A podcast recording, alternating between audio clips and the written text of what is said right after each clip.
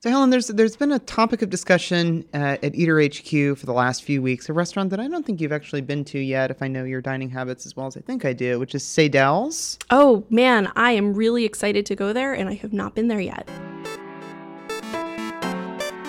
Today on the Eater Upsell, we have a super special guest, Greg. It's pretty it's pretty exciting. It's super cool. We're going to be talking with Yotam Ottolenghi, who most Americans will know as the blockbuster cookbook chef of books like Jerusalem and Plenty and Plenty More, and any of our UK listeners will know as the author of those books, but also as the chef owner of some of London's coolest, hottest restaurants. Yotam is influencing restaurants all across America, I think, in a very subtle and interesting way. Yeah, he's the guy who really brought the Middle Eastern palate to the Cool Kids Club. And we got so much stuff to talk with him about. But before we jump into our chat with Yotam, Helen, there's something I wanted to actually talk with you about. Oh, bring it on.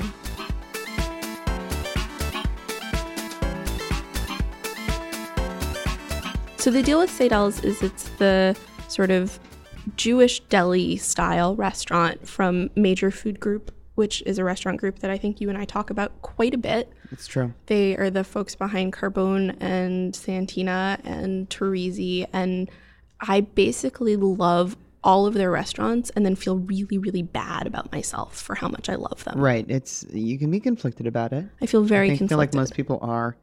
Well, I think one thing that I always I love it or I don't love it, but they like to kind of verge on theme restaurants a little bit, but like high quality theme restaurants with hyper specific unusual themes. I don't think it's even verging on theme restaurants actually. I think they they are in fact manufacturers and sellers of theme restaurants on par with Disney World or the Rainforest Cafe or Hard Rock Cafe or any of these other like walk in the door you are in another land kinds of operations. It's amazing, and I'll tell you what my idea of this theme restaurant is. This this new one, their Sadelle's. newest Sadelle's. Yeah. It is your wealthy Upper East Side Jewish grandma takes you to lunch in 1982. Well, if she's your wealthy Jewish grandma, she's going to be on the Upper West. Okay, sorry, the Upper West. But I feel I feel this. And this makes a lot of sense too because I think one of the thematic threads that runs through this restaurant group's restaurants is the 1980s. Mm-hmm. You know, they've Yeah, got their is. Italian place, they've got their other kind of Italian place, they've got their vaguely French-ish place, but like what all of them have in common and I think what is sort of their defining aesthetic as well as like the thing they're trying to cultivate in their in their clients is this feeling of just like no fucks given opulence yeah, and nothing encapsulates that more than the 1980s totally, totally. Well, like my favorite detail is that uh, at this restaurant, Sadelle's, they the coffee is brewed in a Fetco, which is my favorite way to have coffee brewed. You know, a giant machine that makes coffee like in a deli, but it's poured from like a silver urn into your Sadelle's coffee cup. that's so beautiful that's like a metaphor for the entire Yeah. experience and they're playing like um, they're playing like Billy Joel, they're playing like Paul Simon, Simon and Garfunkel. I kind of have this suspicion that they plucked all these uh, the waiters from various kind of lunch counters. They're kind of like they're they're definite kind of New Yorkers, older dudes yeah, like older thing? dudes that are kind of cool, but, But- like not not your not kind of your typical hotspot waiter. I love it. I mean, I mean that music. That's exactly what you listen to if you're driving a Volvo station wagon in 1989, right? Exactly. Like the, exactly. Which I think was the year Graceland came out. Yeah. Simon album. Ex- that eh, the, the, second I walked in, it was do do do do. Do, do do do It was like it's like it's, it's yeah. It's a feeling, and it's I think if you're a certain kind of um, which I, I am, if you are a certain kind of like overeducated smoked salmon eating secular Jew, like that that is a moment that is such a Mm-hmm. moment in your head so. All that's great, and I, I'm I am a fan. I'm I'm a I'm a vocal advocate of this restaurant. However, uh, something that some of our colleagues and other people have complained about is the pricing is totally bizarre here. well you know to carry the jewish theme forward how is this night different from all other nights like i mean that's that's what they do that's what all their restaurants are is like the reason i feel bad about myself when i go to santina which i do all the time is that it's so expensive right and like the prices are crazy that's the whole that's that's the other thread like their two themes are the 1980s and everything costs three times as much as it should Right. However, there's a lot of imbalance on the menu, and I have a sort of different attitude about it, which is like, hey, if I'm going to go here, I, okay, so, well, let me back it up for a second.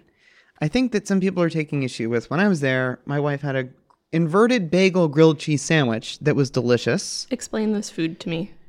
Okay, so it's uh, they make their bagels there. They're really great, but instead of as you would make a sandwich with a bagel, where the shiny bulbous part is on the outside, they flip it so that the innards are on the outside, and then they grill that and put the stuffing in the middle. Wait, so like you slice the bagel in half and then you literally like flip it Yeah, so the soft bit is on the outside. yeah, That's insane. it was so good. That's crazy. and it's just you know they put whatever they put some good cheese in there and then they grilled it and it came on a plate with a little thing of coleslaw it was 10 bucks or like 11 bucks and it was great but there was this thing of like okay so they took a $3 bagel and then they just like whatever they did something to it and now it's 11 bucks and now there's a breakfast sandwich that is basically the same deal and it's $17 What else is on it? it comes with munster cheese eggs and bacon So that's like a total of what, like 74 cents of additional. Right. So the thing is, is that I don't have a problem paying this because I think you're really paying for, you're paying for the silver urn that the Fetco coffee is coming out of. That is such a good metaphor. Like, like I just want you to talk about that over and over again. Like, but but that's exactly what it is. That's what all restaurants are, right? yeah, Like, they're think- just they're turning a profit, you know. But I think that you know, especially in in the in the era of of like talking about cost versus value, which is I think what we are currently kind of in the peak of. It tends to be reduced primarily to food costs. Right. and that's not what a menu price reflects you know it, it- and there's the overhead and there are labor costs and there's rent and there's stuff like that. But there are also certain things that i think are communicated by marginal additions to cost. Like at restaurants like Nello on the Upper East Side, which is a famously ludicrously expensive restaurant in New York, where something like a, you know, caprese salad is is forty five dollars, and it's like mealy out of season tomatoes and just like shitty, shitty mozzarella, and like nothing about the actual food on the plate merits the amount of money that you're being asked to pay for it. But what Nello is is basically a canteen for super super rich people, and so the price is not a direct transaction like I give you these dollars and you give me this like tomato and mozzarella and leaves of basil that are approximately equal in value to the money I gave you. The transaction is like I'm giving you all of this extra money so that this restaurant caters to me, crazy insane billionaire. Right.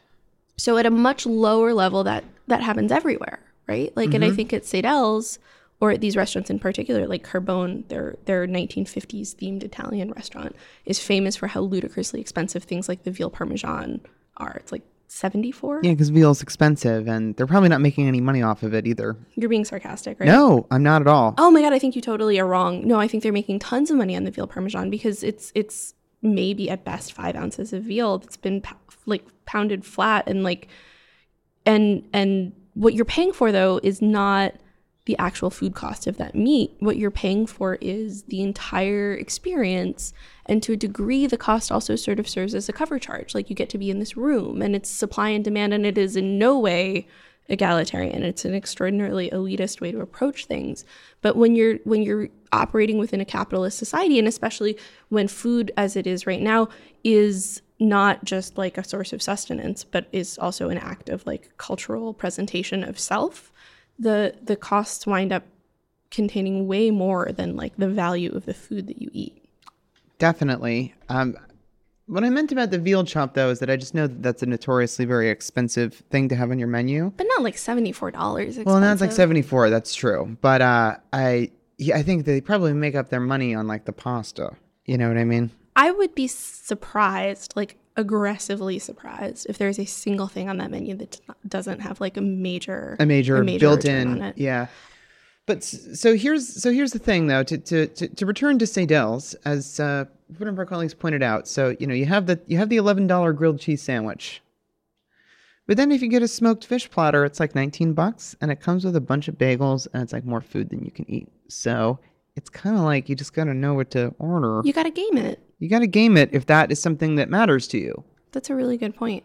Now, if you just want to go and just be like, this is a treat, that's kind of how I see a restaurant like this, and be like, whatever. I'm not even going to look at the prices. I'm just going to have fun and order whatever I want. And oh, guess what? It's not the most expensive restaurant in the world.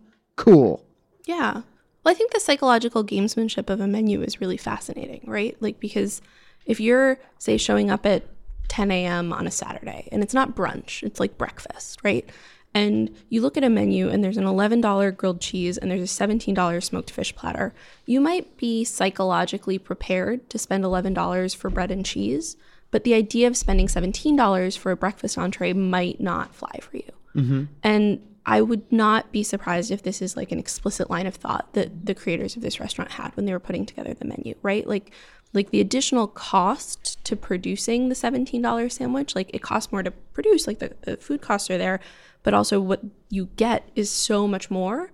But I bet fewer people order that because there's a there's a a barrier between ordering something for 11 bucks and ordering something for 17. It's like the thing that everybody loves that they know they like is going to be is going to have a more of an ups like more of a, a more of a food cost more of a difference, markup, more of yeah. a markup, exactly. Well, I think that's for, that's for sure the case too. I mean, there's this, you know, if you, I, remember when I first moved to New York, every every fancy restaurant had a chicken paillard on the menu. They had a chicken paillard over a bed of arugula, and a chicken paillard is kind of like a veal parmesan. It's a it's a relatively small piece of chicken that's been pounded out to nothingness, and it's grilled or seared, and then you serve it on top of a bed of lettuce. And my my sort of very sophisticated friend who had lived in New York for a long time and was impossibly glamorous pointed out to me that this chicken paillard with arugula is on the menu at all of these super trendy places downtown because it's for the models. It's for models to order. Like it has no carbs, but not only does it have no carbs, it is functionally no food, right? Right. And the chicken paillard, as she pointed out to me, was almost always one of the most expensive things on the menu. And the reason it was one of the most expensive things was because if you were that model or if you were sort of a model adjacent person, the chicken paillard was the only thing you're going to order. Like you're basically a captive audience. You have to order the chicken paillard. And it doesn't matter that it's a better value proposition to get the braised pork shoulder with potatoes and polenta because you're never going to get it. You're going to get the thing that is no carbs and basically no food no matter what the cost. So you, so you price it if you're the restaurateur as high as you can because you want the models and you know they want to eat that and you just price it really high. So like grilled cheese, smoked fish is like one of my favorite foods, but it's like that's not everybody's cup of There, tea. maybe there's a yeah, there's a there's a psychological kind of barrier there. I'm I'm not someone that immediately goes for the smoked fish. right? Yeah, So, and- but maybe I would order it if I was. That's yeah. not too expensive. Maybe I should give it a try. But I bet there's also a lot of people who are like, this menu has a lot of challenging things on it. I just want a grilled cheese. Right. And so the thing that winds up being the default, like, you know, to be kind of judgy about it, the thing that is the lowest common denominator food item, of course you mark that up because it's the thing everyone's going to get. right. It's like the Caesar salad, you know, like you order a Caesar salad and it's literally like a plate of chopped romaine hearts tossed in dressing with like Right. five croutons. And it's like, really? This is 14 fucking dollars? Like, this is a bowl of lettuce, Yep. you know, but it, everyone gets it. So you can mark it up. I'm sure that if there are any chefs out there listening to this right now, they probably know have a lot of opinions about the things that we're saying right now. I would like to hear those opinions. Yeah. Guys, email tips at eater. Tell us all about them. Tell us what we're what we're getting right and what we're getting wrong because you know we're not restaurateurs, we're not chefs. But we do have very complicated theories about what you do all day. Yeah, I want to know. we like to debate them. We do.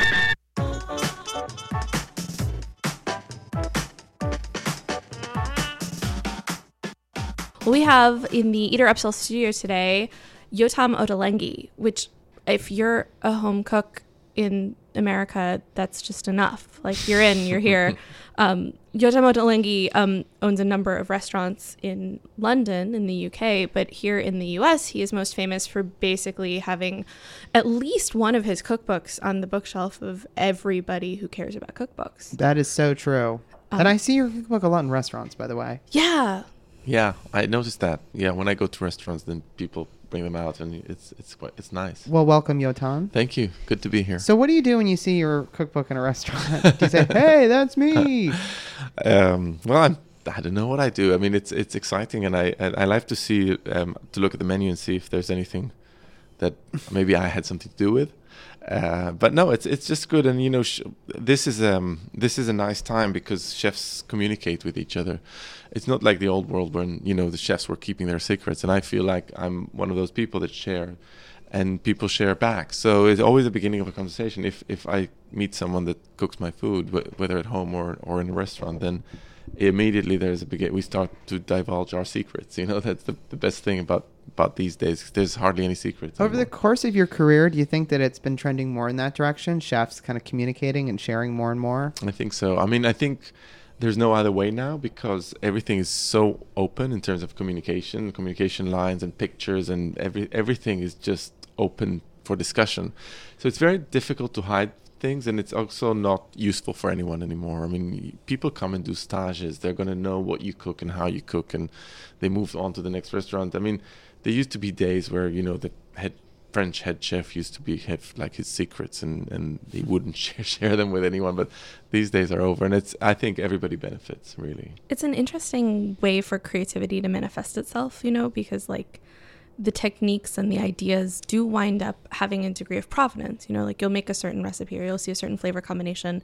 And for a cook or a diner who's fluent in the sort of global economy of cuisine, you'll say, oh, no, this is an influence from, you know, Ottolenghi or this is an influence from, you know, Alain Ducasse or wherever it might be. That, So that kind of openness, it's not like giving away the secrets, it's just generosity. Yeah, and we like to quote our. I like to quote my sources of influence. I mean, there's a recipe in this book in the Nopi cookbook for um, quail that uses butterscotch miso. And Scully, my co-author, saw the recipe in a Lucky Peach. It's uh, it's a Christina Tosi recipe for something that she does with sweet. So she burns her miso. So we burned our miso and put it over quail and served it with pomegranate seeds and pickled walnuts and so and I'm I'm more than proud to tell where this idea came from because it's part of the recipe, it's part of the story, it's how we learned about this idea, and there's and I think there's it's the nicest thing in the world to be able to so show like you know I read, I'm involved, I know what other people are cooking, and we're having a conversation. So speaking of this cookbook, the Nopi cookbook, which is on the table in front of the three of us right now, is maybe one of the most physically gorgeous objects as far as cookbooks go that I've seen in a really long time. Um, so that you can get a picture, listeners at home, it's this beautiful cream rectangle with a very simple skillet, like a black skillet on the cover. And then the thing that's most striking that we were talking about earlier is the edges of the pages are this gorgeous metallic gold. It's so elegant and glamorous. Like it doesn't look yeah over the top. It's just so you always m- release these beautiful books. I think that that's you. the thing. I was actually just talking about this before we came down. I was mentioning to some coworkers you're coming in. I said these books have the most gorgeous photos, and they are the just the coolest to look at. Did you have any inspiration? Uh, you know, did you draw inspiration f- from that visual style from from any other cookbooks? Was there any one that you were like, this is something I to be honest, the, the visual language that uh, it evolved over the years has a lot to do with uh, not other books, but other, but rather by the way that um, uh, the food is display, displayed in my shops in London. Uh, essentially, Sami Tamimi, who is a co-author of a few other books, and he's a, my business partner and creative partner, he uh, and I have started uh, cooking together in 2002. We opened a cafe and a, and a takeaway shop that does beautiful mountains of food, a bit like a Middle Eastern market. And this is the kind of the, the, the sensuality of the food and the way we display it has always dictated the way I, I look at food from, from then, then on. And when it was time to publish the first book, all we did was kind of take that language and translate it to the page. So we took one medium, which is food on display, and it needed to look great because we needed people to come and buy it because they wouldn't buy it if it didn't look good. Um, and we, we translated it into a, a, a, a two-dimensional format.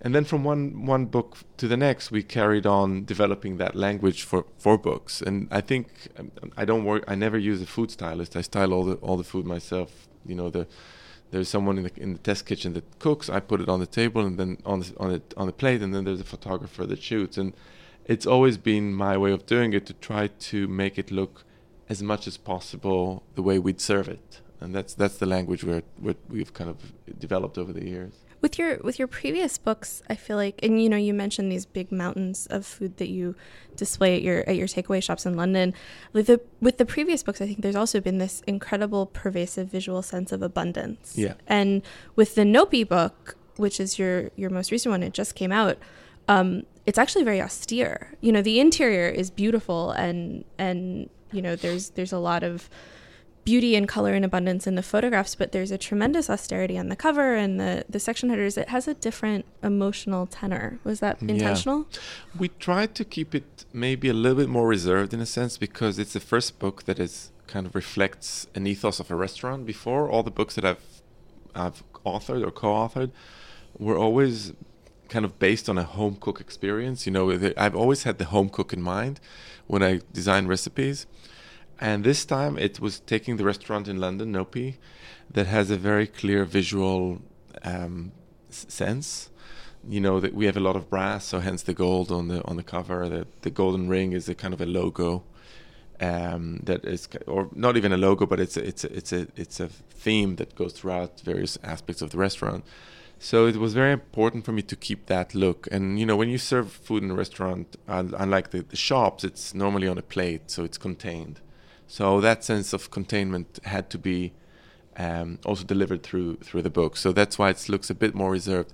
But it's also quite um, important for me to emphasize that although it does take its cue from a restaurant, it was I always had still home cooks in mind. So the recipes had to be modified and simplified to a degree to allow people to cook them because it's although it's a beautiful object, it's still an object that I think people should take into the kitchen with them. It's not one of these restaurant cookbooks that is just there to for professional to look at and learn a few new techniques and, and move on. These are really very doable recipes. Some of them might take you a few hours to, to cook, and some of them you'd, uh, you'd be required to leave to marinate for 24 or 48 hours. But essentially, technically, they're quite simple.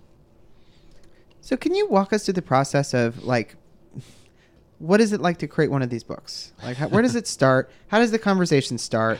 What's like the first thing you do? It starts about two years before publication, where if I co-author, actually if I don't, it doesn't matter. It's the same thing because I've got a group of people. We work together, and we sit around the table and we say, "What is that book all about?" And uh, often it's got nothing to do with the final result. That initial meeting has got very little to do with what we're going to end up with because the journey uh, has takes a life of its own.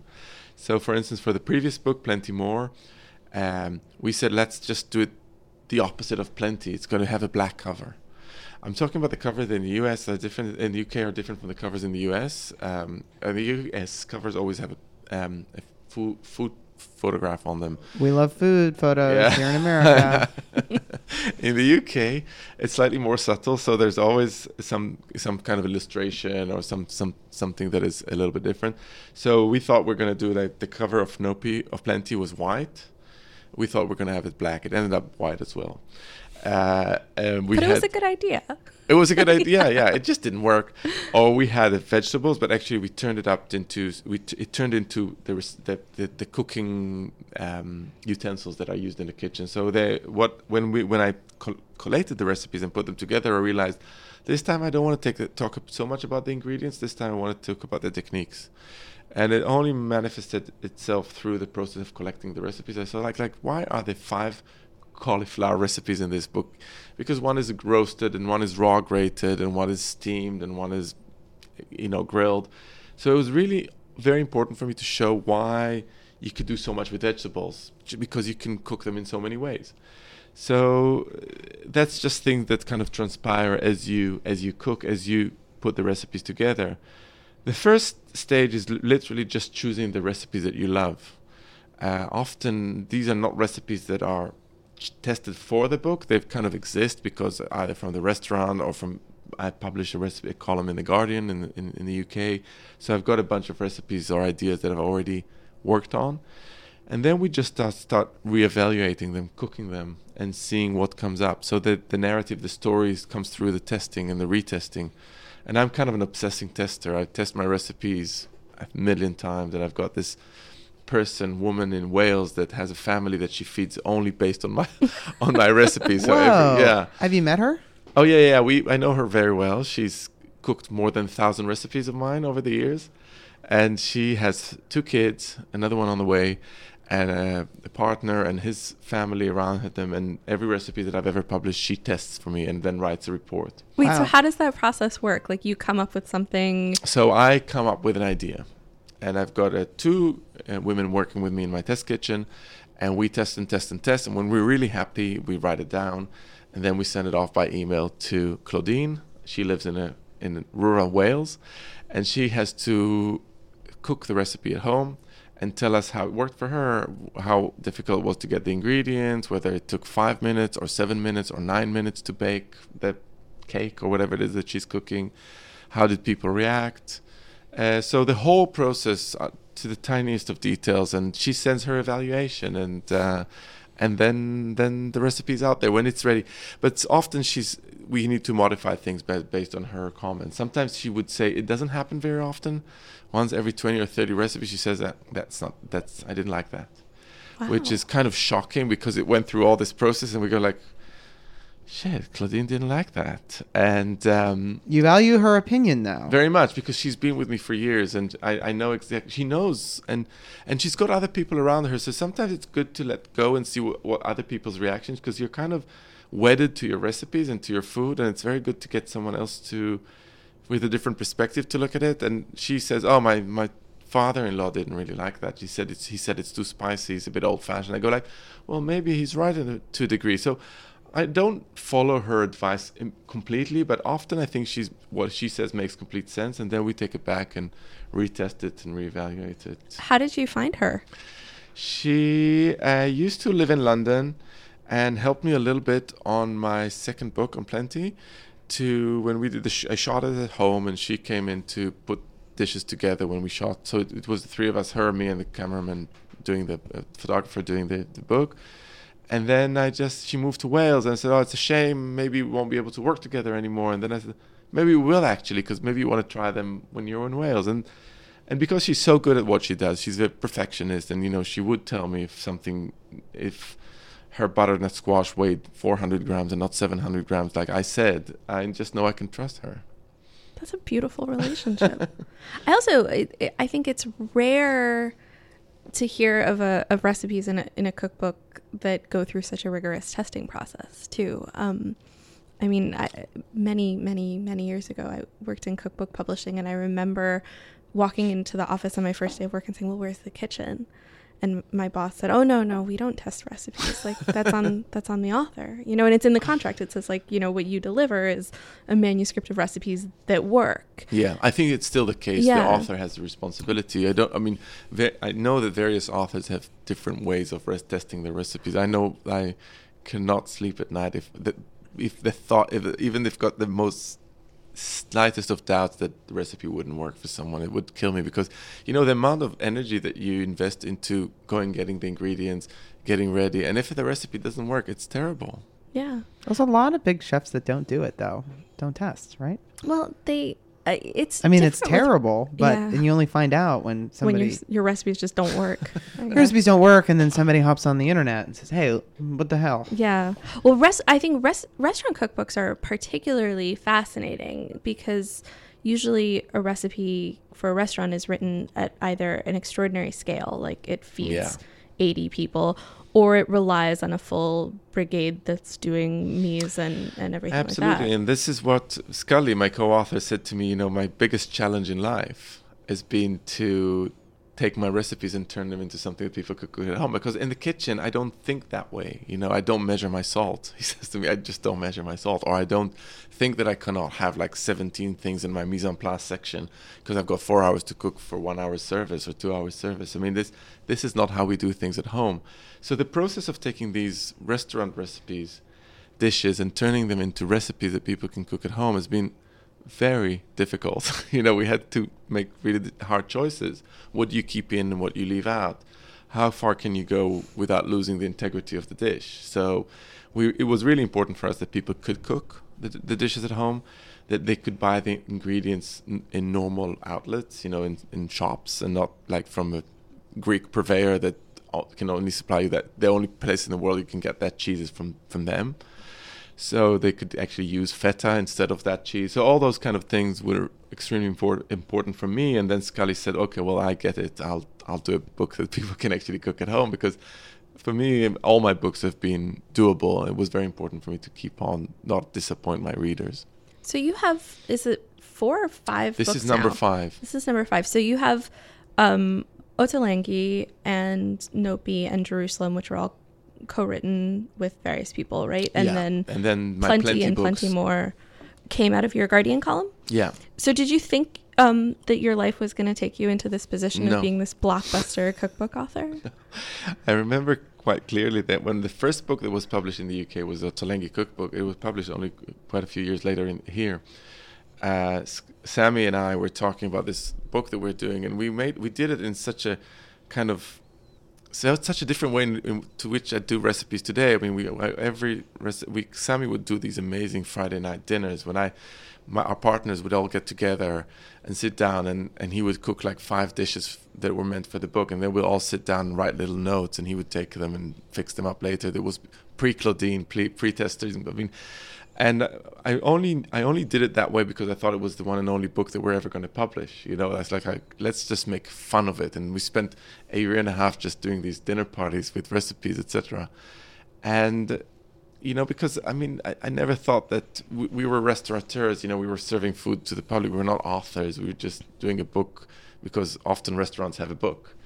But uh, this take a life took a life of its own, and now I almost see myself as a author rather than a chef or or a restaurant owner. Well, you, It's- it's got, wear, you wear many hats. You're doing a lot of stuff right now, you know? Yeah, no, I enjoy it. I mean, I, and I do spend most of my time doing books and, Yeah. and writing recipes. That's what I do for a living at the moment. Well, here in the US, where your books have sort of had their second life, Plenty in particular has been such a blockbuster. And I Mm. think, I mean, it, we were saying earlier, and I don't think it's an exaggeration that, that almost every person I know has a copy of that book on their bookshelf. And, and, and I've talked to, to folks in, in the cookbook industry who are just, I mean, blown away because cookbooks don't do that well. Like book, mm. unless you're Ina Garten or it's you know 1978 and you're the gourmet cookbook like cookbooks sell healthily but like plenty has been a, an extraordinary success it's the I- titanic of cookbooks Yeah, I don't know how this happened. I really don't know.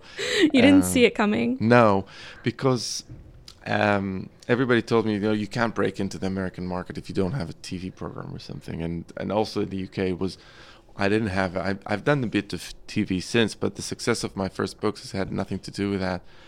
And it was really a word to, uh, uh, you know, uh, um, word to mouth. Is that right? Word of mouth. Word of mouth. Word of Yeah. mouth. Sorry. Word, of to mouth. makes. Way more sense Shall we Yeah. change yeah. that now? Shall yeah, we just officially it is yeah, now word, to mouth, Mhm. Yeah, uh, word of mouth things that, that people just started sharing that, and sales wise, I, I I never had an inkling that things are going to be as as good as they are. So, how did the what was the phenomenon? How did the publisher explain would you it? like wake up every morning and there'd be like another crazy email being like we sold another 10000 Um, the it, the first book that was published was the Ottolenghi book, and all the booksellers told me that it was some it was really weird because it it had a very different pattern of sales to any other books that, that they've ever sold. So initially it sold moderately well, so they sold you know three thousand copies or something, and they were quite a bit. But then all of a sudden, after two or three months, they started selling more and more. So it never happens that way. Normally, you sell a lot at the beginning with all the publicity, and then it gradually kind of stopped. And this book sold all right and then it started to climb up over six months or a year it just kept on selling more and more copies and um, and that was just because people were sharing the book. Um, in london we had i had a restaurant but outside london there was people didn't know. So there was no way for them to learn about it either from just cooking. And i think probably the same thing happened with plenty here because um, i i published plenty. I did a tiny publicity tour. I was here for a week.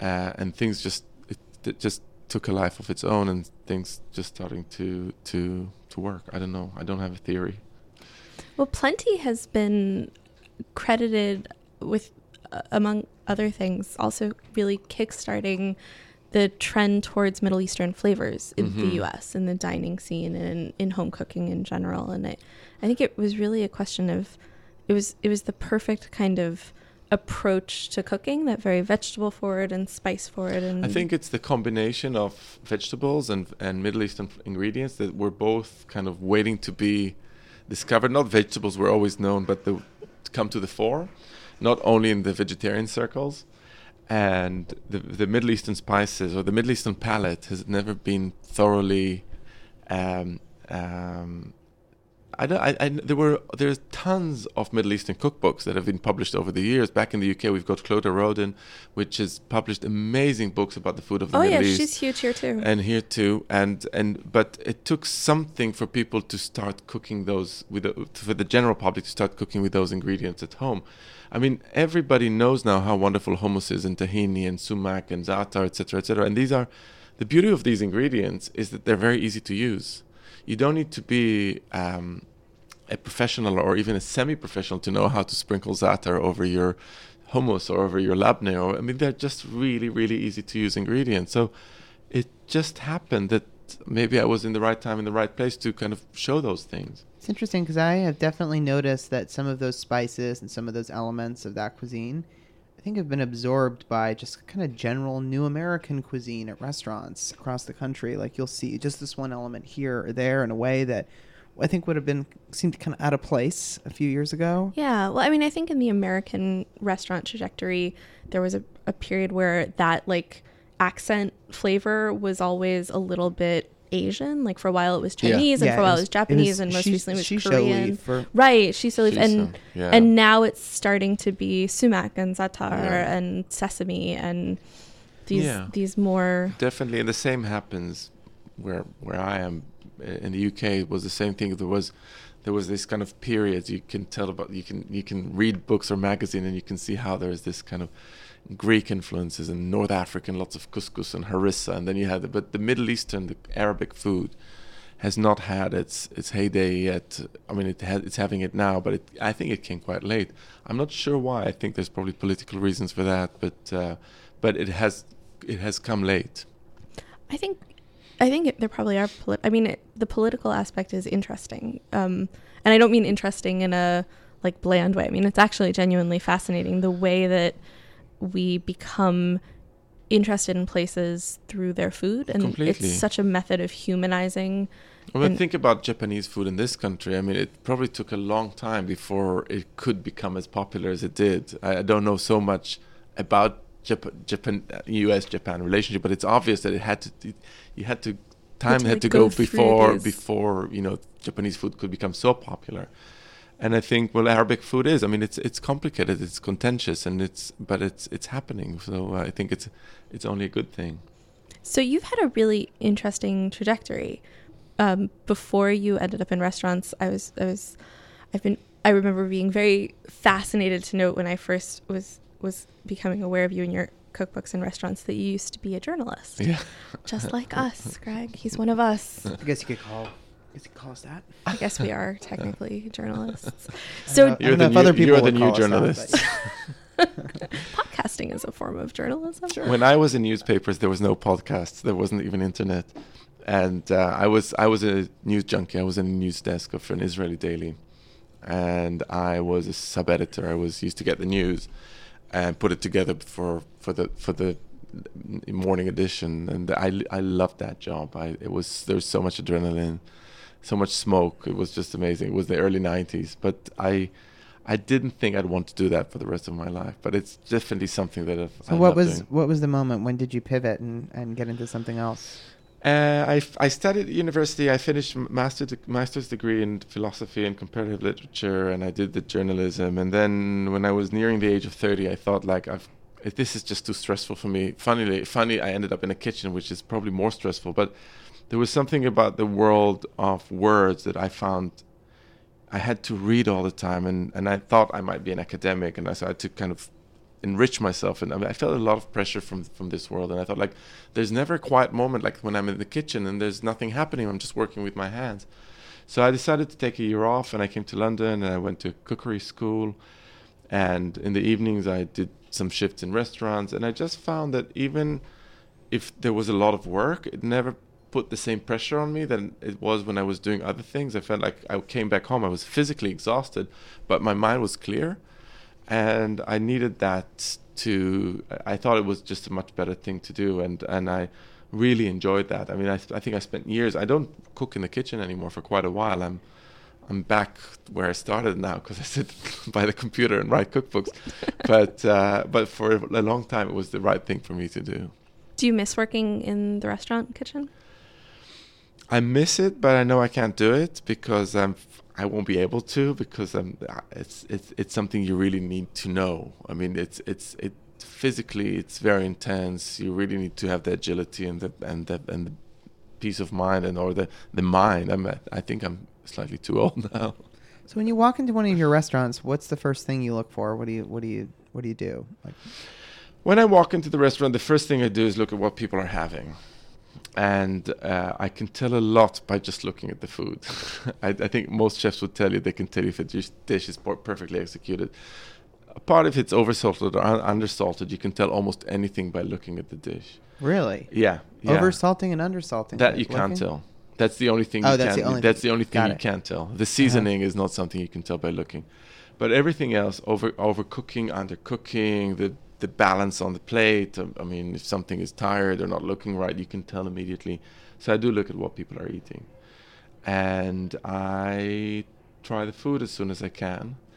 And I either Sami or myself or one of we're a partnership. There's four partners in the company. We always make sure we try the food every day. Uh, the quality control is probably the, the thing that is, keeps me awake at night the most. It's the idea that someone cooks the food and it's not quite as it, it, was supposed to be when it was conceived. And I think this is the nightmare of every chef, or at least it should be the nightmare of every chef, that things are not done the way you wanted them. And uh, this is why I've never expanded too rapidly. You know, we're in London because this is it's, it's hard. It's really hard. It doesn't come off a conveyor belt with a formula. This is real ingredients, real people. Someone has a bad mood, they cook terribly, and and, and someone's going to eat that. That's just horrific. So, so um, your plenty and plenty more cookbooks are both vegetarian, but your restaurants serve meat, yeah. right? So, what brought you to the decision to focus on vegetarian cooking in your column?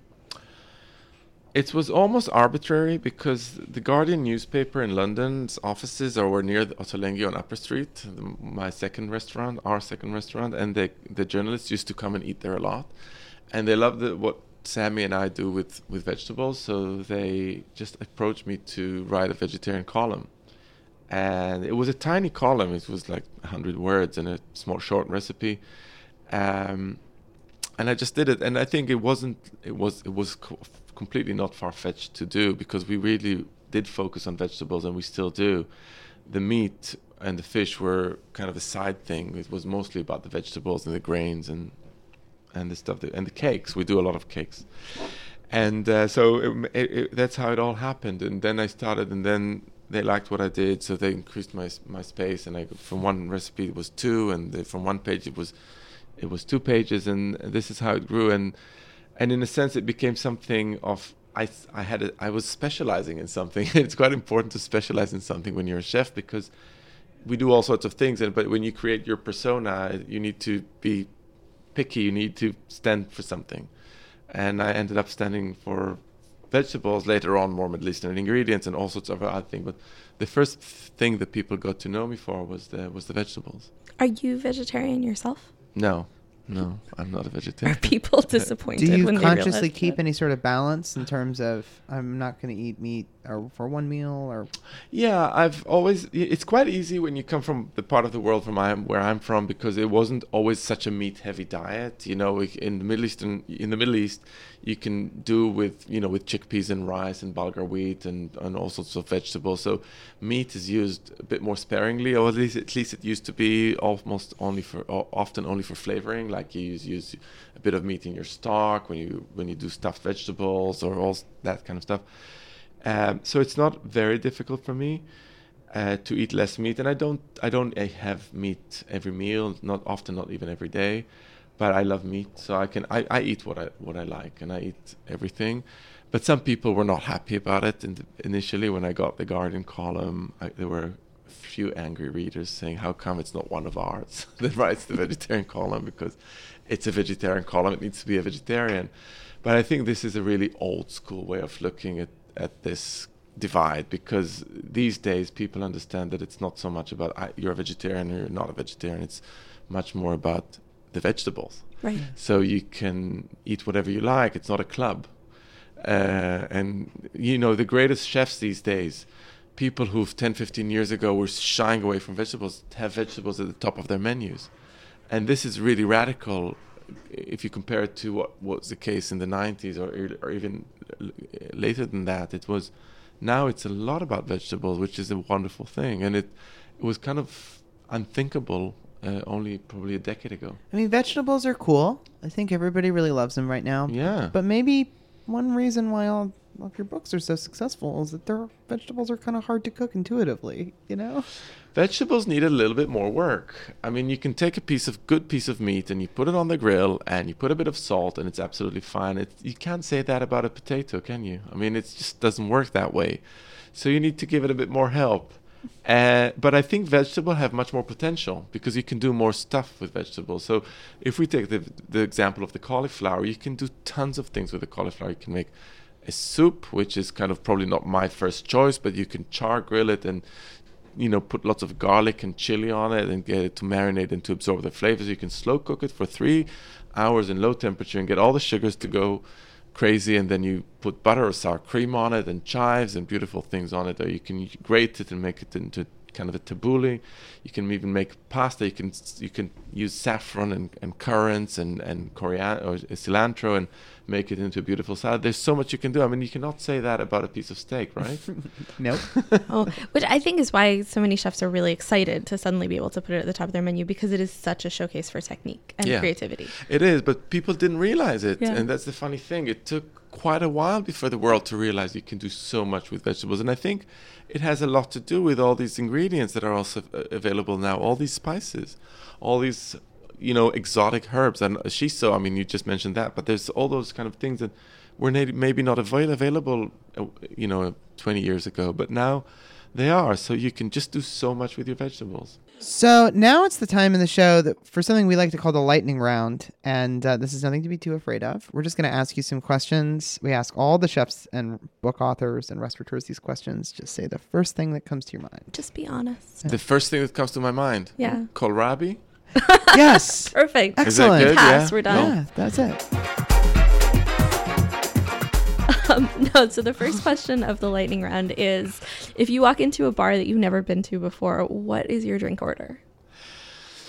I'm going to have a martini and I'll see how they make it. And I'm not a big drinker, but I like them done properly. So I'll have a, you know, a dry martini, Vodka or gin? vodka based.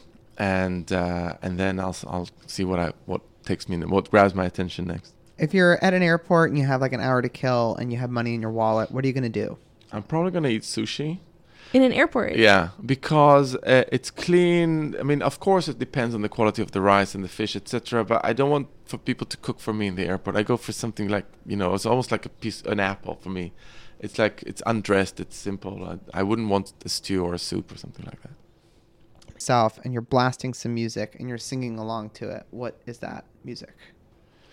I like the national. Oh. Fine American band. Brooklyn's Yeah. own. Yeah. I know. That's why I said that. No, actually, I do like the national. You're not just playing to the crowd. Um, no. i- on an average weeknight when you're cooking for your family, what do you make? So I've got very young kids. One of them is doesn't eat yet because he only has milk, unfortunately f- for him. And uh, the other one is two and a half, which is a difficult age. So he likes all his f- s- f- s- uh, food separate on the plate. So he's got the pasta, the pasta sauce, the peas, the beans, everything separate. So that's how we eat at the moment. I'm All of you, all of you eat yeah, we, I want to eat together with him. So I, I, I won't serve myself something that he doesn't get. So we've got a bunch of peas with olive oil, a bunch of French beans with olive oil, pasta undressed, a sauce, or it could be rice or lentils or whatever it is. Everything separate. That's And- very egalitarian. I like that. you eat what he eats. And finally, if uh, you could have any sort of profession that's not one that you've already had, uh, journalist and cookbook author and restaurateur, what would it be? What would it be? Maybe a historian.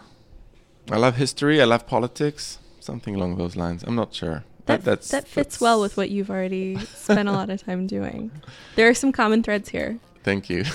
It Well, all hey, comes thank- together. Thank you so much for coming into this Eater Upsell Studios. Pleasure. And uh, Nopi is out on bookstands right now. Yeah, it's gorgeous. It's shiny gold. Pick it up. Thank you. Thanks Thank for you coming guys. by. Pleasure.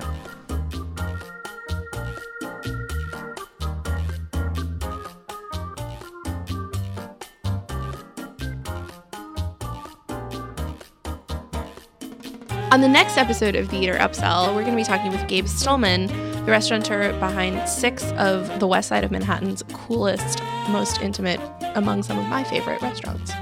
There's a new episode every other Monday morning. If you're not already a subscriber, search your podcast app for The Eater Upsell or go to itunes.com slash eaterupsell. And as always, you can visit eater.com where you can find more episodes, read transcripts, and all sorts of other cool stuff.